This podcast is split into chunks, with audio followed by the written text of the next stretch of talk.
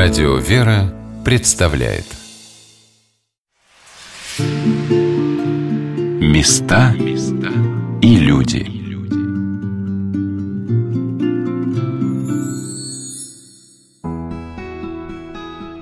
Дорогие радиослушатели, у микрофона Юлия Бочарова.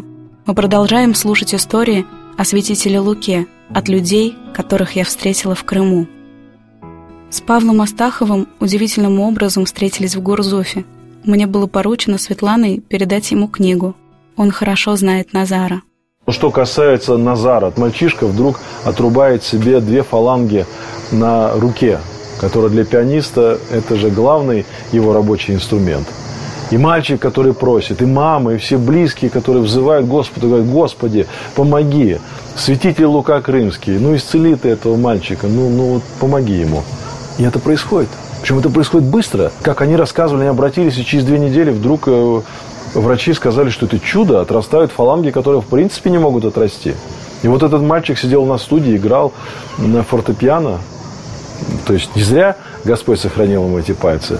Он несет эту благую весть, он прославляет Господа, он прославляет святых, просиявших в земле крымской. Когда молились в храме на литургии в Нижней Орианде, встретила близкого друга из Москвы, главного врача больницы святителя Алексея Московского, Алексея Юрьевича Зарова, который любит и почитает владыку. Каждый раз, проезжая на южный берег Крыма, конечно, проезжаешь через Симферополь, и э, очень приятно и важно, что, э, въезжая на Крымскую землю, есть возможность э, приехать в храм, где мощь святителя Луки и приложиться к мощам и взять его благословение на пребывание здесь. Это место, где до сих пор, э, я считаю, что епископом на земле является святитель Лука. Жил в очень близких, похожих условиях жизненных, как э, живем мы сейчас. Святитель Лука был э, хирург многопрофильный. Это было характерно, в принципе, для того времени. Поэтому знаем, что святитель Лука э, известен своими операциями и на суставах, и на конечностях, и при гнойных поражениях, и глаза оперировал. И во многих э, направлениях медицины трудился. А я травматолог-ортопед. И э, здесь э, нас тоже связывает с Лукой наша общая деятельность в плане лечения травм и ортопедических повреждений. Поэтому, конечно, наверное, из всех святых святитель Лука ну, максимально близок. Максимально близок, потому что э, это, с одной стороны, святой, а с другой стороны, это твой коллега. Со святителем Лукой меня еще связывает то, что, кроме того, что я врач, я еще и вдовец. Конечно, когда читаю и думаю о э, святителе Луке как о человеке, как о враче, как многодетном отце – как о вдовце. Ну, конечно, какие-то параллели у меня с моей жизнью тоже э, происходит в голове. Но у Луки было четверо детей, насколько я помню, а у меня пять. Трое детей из его стали врачами. Я тоже другой профессии не представляю. У меня уже двое учатся в медицинском институте старших, третий будет поступать. Вот. Я стараюсь не оказывать никакого давления на них. Но пока что они тоже выбирают эту замечательную профессию. За время моей учебы э, в Первом медицинском институте, Московской медицинской академии, я помню два таких момента, когда и, э, наши наставники, э, преподаватели говорили, что единственным вариантом вылечиться, нет никаких лекарств, это переехать жить в Крым. Вот это я хорошо помню. И, конечно, об этом знали наши предки, и э, Боткины знали об этом, и царская семья об этом знали. Мы знаем историю, что святитель Лука перед операцией молился и э, благословлял крестом операционное поле, йодом. Вот. И э, я не могу сказать, что каждый раз э, мы это делаем, когда мы понимаем, что операция сложная, что мы что-то э, волнуемся. Я видел, что многие врачи благословляют э, свое операционное поле по методу святителя Луки йодом, изображая крест. Вот, ну, конечно, и, и я молюсь, и я знаю, что многие молятся. Медицина – это, в первую очередь, профессионализм. Если ты не знаешь анатомию, если ты не знаешь методику операции, если ты не обладаешь определенным техническим уровнем, да, то сложно сделать операцию хорошо. Вот, э, поэтому основ, основной составляющей это именно профессиональные должны быть, да. Э, когда бывает, ну, бывают такие э, моменты, когда ты понимаешь, что операция ну, проходит очень гладко. Помню такой самый яркий случай, это была матушка одного священника, на тот момент старейшего священника Московской епархии, отца Виктора Шиповальникова. Вот, я достаточно был очень молодой э, э, травматолог-ортопед, я забрал ее прямо из дома, это был лютый э, мороз, январь. Она была уже, ей было за 80 лет, Марья Борисовна. И я так дерзко ее вот, вывез из дома, привез в больницу к себе и соперировал. И э, вот эта операция, она ну, просто, вот, просто я даже не помню, она произошла. То есть вот все это было очень э, легко прошло. И, ну, вот за нее очень много молилось людей. Мне кажется, вот э, когда вот за людей молятся, за, за больных, конечно, это нужно очень. И помогает и, и врачу, и, и пациенту помогает. Татьяна Шевченко – врач, живет и трудится в Крыму. Считает, что врач должен проявлять сострадание к страждущим. Задача стоит в том, чтобы нас, медиков, научить более чутко относиться к страданиям пациента, нести ответственность перед собой за того, кого Господь доверил врачеванию. Нас, врачей, владыка учит не только а, оказывать помощь у кровати больного, но и молиться. Чем отличается православный врач от обычного врача?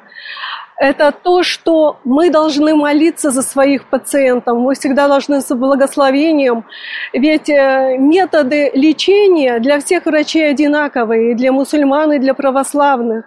То есть э, врачи не могут православные как-то по-православному оперировать аппендицит, а, а мусульманские как-то по-мусульмански. Поэтому задача стоит не в этом. А, скажу больше, что мусульмане тоже подходят к раке святителя Луки, и они говорят, мы другой веры, но мы знаем, что этот профессор очень много помогал и в Ташкенте. Это, конечно, дорогого стоит, потому что они потом приходят и благодарят за те чудеса исцеления. Павел Астахов рассказывал о многих исцелениях по молитвам святителю Луке, в том числе и истории священнослужителей. У нас был батюшка из э, Ходькова, это э, Подмосковье, э, по Ярославской дороге, которому должны были ампутировать палец на ноге из-за травмы. Все уже, а, гангрена, ампутация, и он утром готов, ну, как бы готовился с вечера к операции. Утром он проснулся, боли нет. Он приехал к врачу на ампутацию, врач посмотрел, сказал, вам кто-то сделал операцию? У вас четыре шва наложено. Он показывал фотографию. Операции четыре шва. А он говорит, а мне ночью приснился Лука Крымский, который сказал, тебе не надо делать операцию, я тебе все сделал. Ну, разве это не чудеса? Это чудеса. Можно по-разному к этому относиться, но мы видели свидетелей этих чудес. И то, что святитель Лука Крымский величайший святитель земли российской, это однозначно. Алексей Заров рассказал, как совсем недавно здание больницы, в которой трудился сам святитель Лука, передали больнице святителя Алексея. Будучи врачом в православной больнице. Алексей, вот там в последние годы ее возглавляя, Святитель Лука просто ну, пришел в нашу жизнь, в жизнь нашей больницы. Как часто бывает, мы что-то хотим, и, и, и об этом думаем, пишем письма, переживаем, и, э, долго не, ничего не получается. А здесь, в общем-то, это произошло практически без каких-то наших усилий нам передали больницу. Э, больницу в городе Переслав-Залесском, в, котором, э, в которой святитель Лука трудился с 1910 по 1917 годы. И это, наверное, самые счастливые годы его семейной жизни, самые счастливые годы его профессиональной жизни. Уже э, из Переслав-Залесского он переезжает в Среднюю Азию, там заболевает его жена – а вот период с 1910 по 1917 годы – это его такая уже зрелость профессиональная, это счастливые годы его семейной жизни, рождаются дети у него в Преслав-Залесском. Он творит, оперирует, пишет научные труды. Не передать словами, как, какие здесь испытываешь чувства, когда понимаешь, что, э, наверное, не без помощи Луки вот, эти, вот эта больница, вот эти здания, в которых он трудился, в которых он оперировал и делал обходы, общался с пациентами. Вот эти здания сейчас перед нашей больницей. Больница святителя Алексея возрождает на Донбассе служение сестер милосердия. Врачи-добровольцы по собственному желанию, не жалея сил, едут помогать больным, оперируют прямо на месте, в зоне боевых действий. Некоторых пациентов вывозят в Москву. Помолившись у могилки святителя Луки, Алексей Заров отправился в Мариуполь, а Майя Воина-Синецкая подарила для больницы фотографию святителя, сделанную при жизни владыки, как благословение. Мы сейчас много Мариуполь э, говорим слово, но оно немножко такое же собирательное. Да? Сейчас многие города и поселки превратились в Мариуполь, место, где э, бесконечно много боли и страданий человеческих. Там так много этой боли, и так много можно людям помочь. И наши добровольцы, которые туда уезжают, добровольцы больницы святителя Алексея, они э, берут отпуск и без всякого содержания едут туда помогать. Ну, испытывают благодарность. Чувство благодарности к испытывают. Любовь – это, наверное, готовность себя отдать. Это жертва.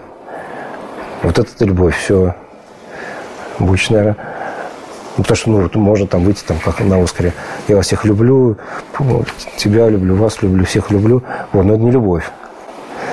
Вот. Любовь, когда ты э, готов пожертвовать чем-то и собой. Святитель Лука говорил, мы должны жить верой, надеждой и любовью. Это наша опора. Этим мы должны дышать. Но надо помнить, что как невелика вера, как неблагословенна надежда, любовь выше всего. Стяжите же все любовь Христову, очистите сердца ваши и дайте в ней место святой любви – Святитель Лука очень тонко чувствовал чужую боль, умел любить по-настоящему. Сердце его было милосердным, жертвенным. Из телеграммы святителя Луки на имя Калинина в 1941 году. «Я епископ Лука, профессор Войны Синецкий, отбываю ссылку в поселке Большая Мурта Красноярского края.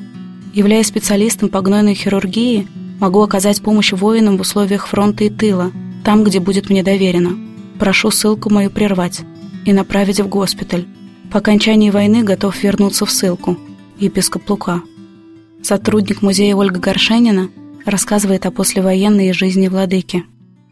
После Великой Отечественной его наградили, и он лауреат Сталинской премии в 1946 году. И сразу же станет знаменит э, не только у нас, но и за границей.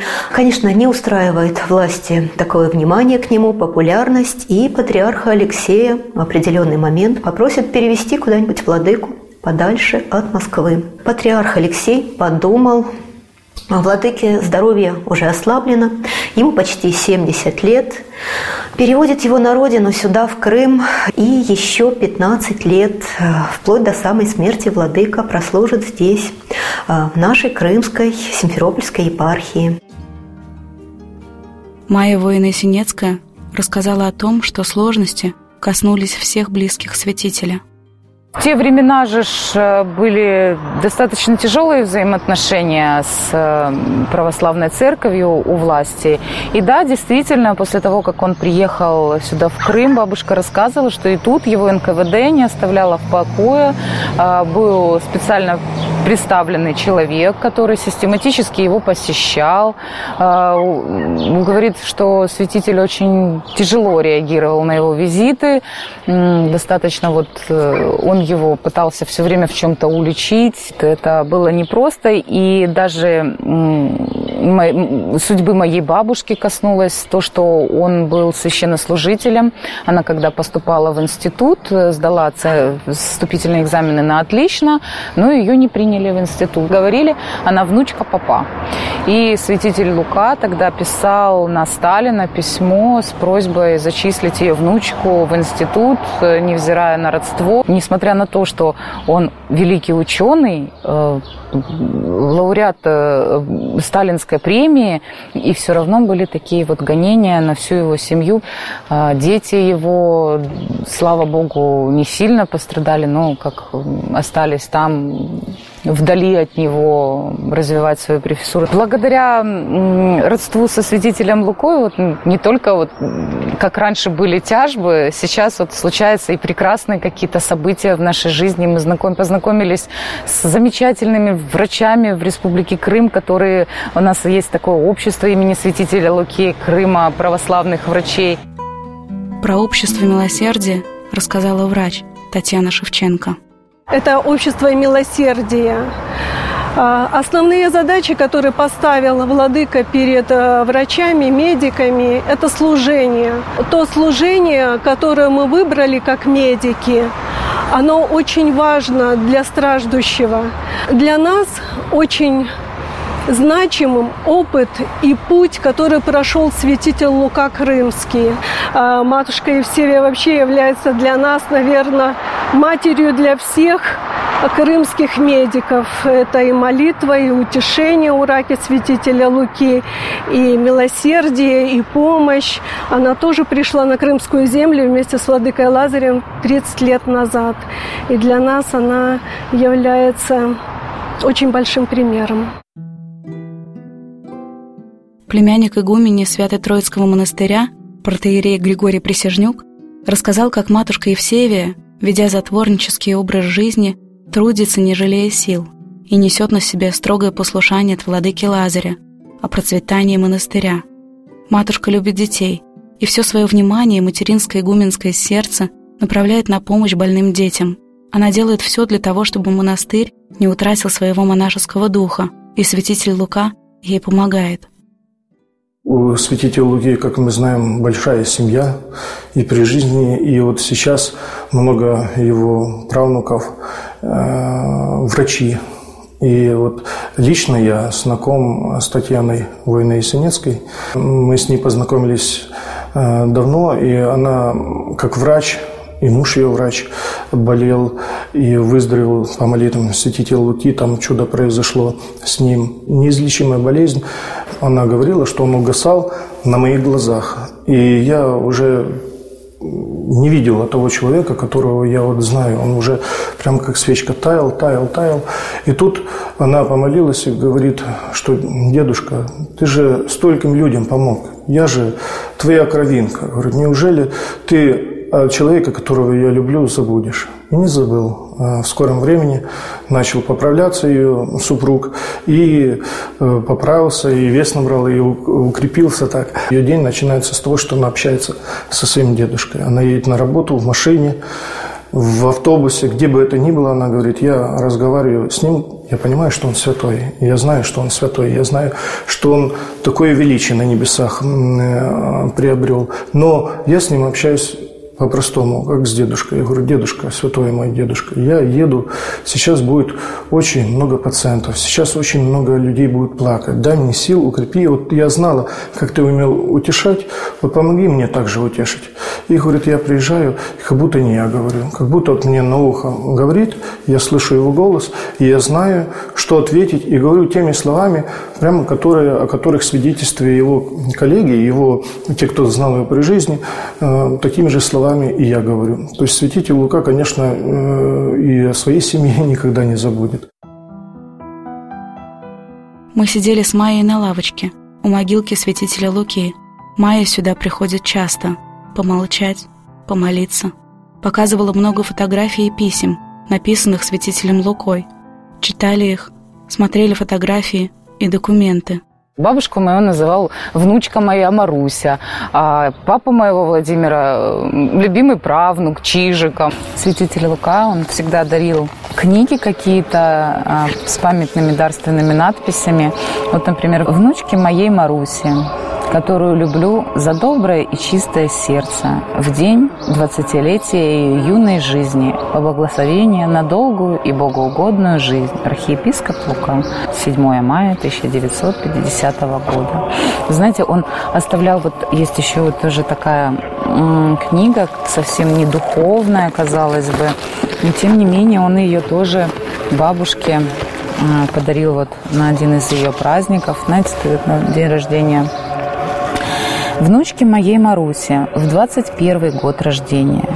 Читай, милая Маруся, об этих бедных людях, стоящих на низкой ступени человеческого достоинства, и жалей их а сама стремись к тому высшему достоинству, к которому призывает нас Христос великим словом. Будьте совершенны, как совершенен Отец ваш Небесный.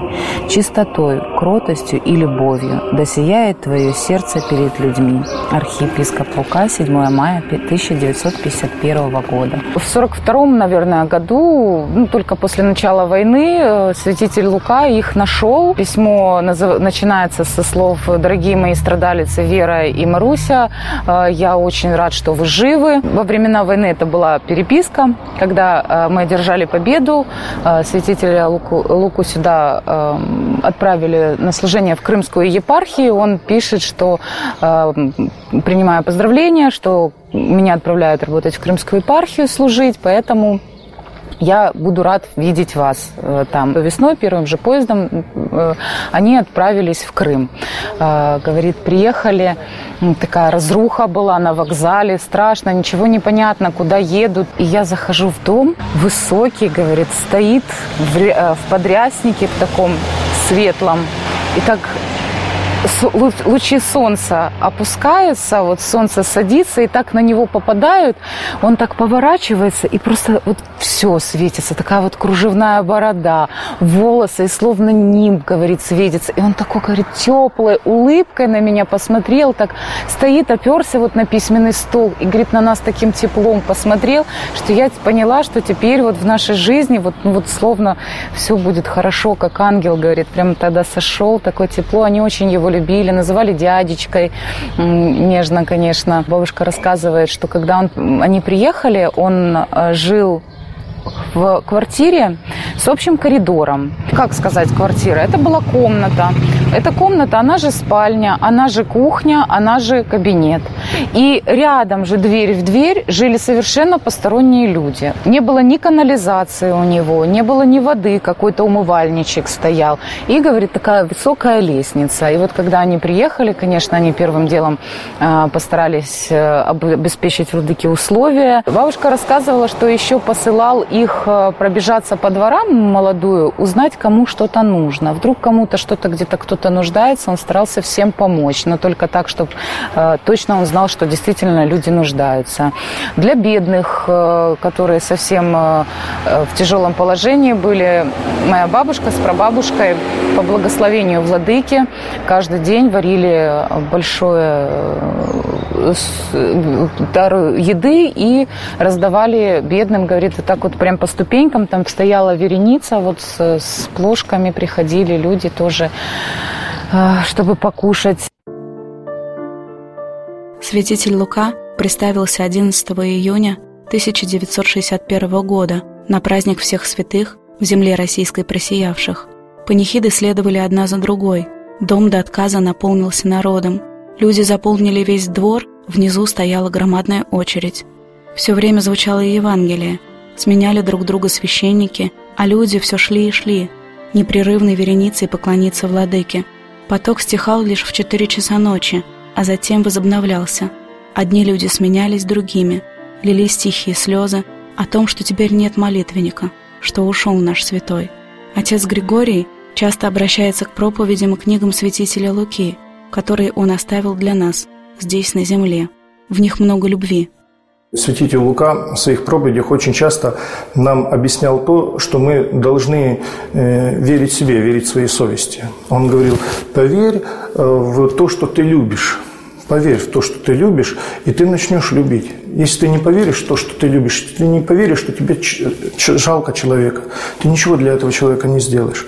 Но если ты будешь молиться и молитве открываться Богу, ты поверишь себе, поверишь действительно, что этот человек заслуживает помощи, заслуживает э, любви, и ты начнешь и помогать, и любить. У нас есть Божье, у нас есть образ и подобие Божие. И один из его трудов – дух, душа и тело. Объясняет, кто мы такие, как мы, под, как мы подобны Богу, и что Божье у нас заложено.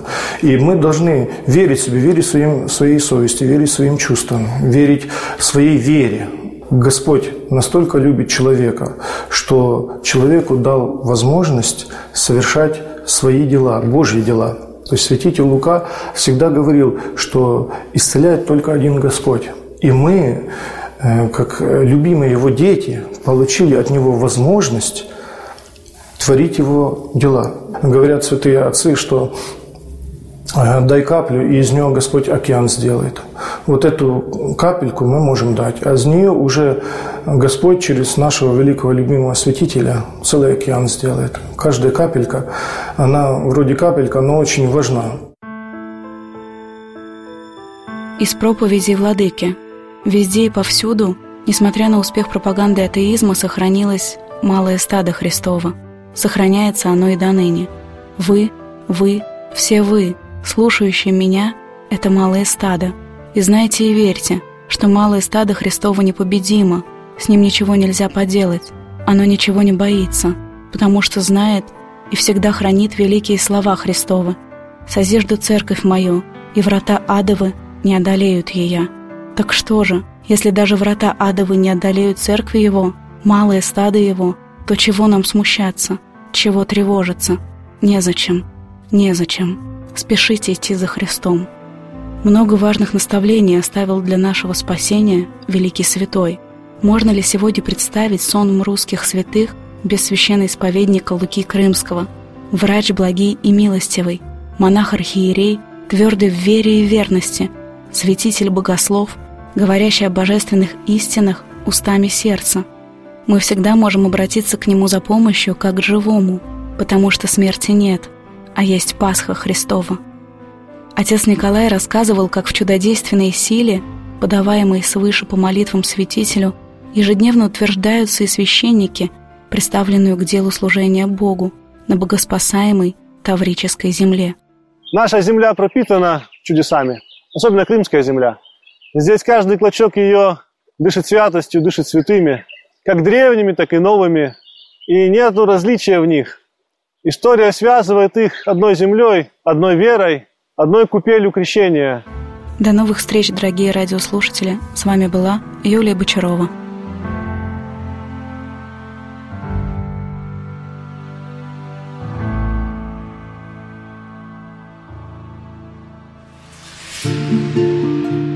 Места и люди.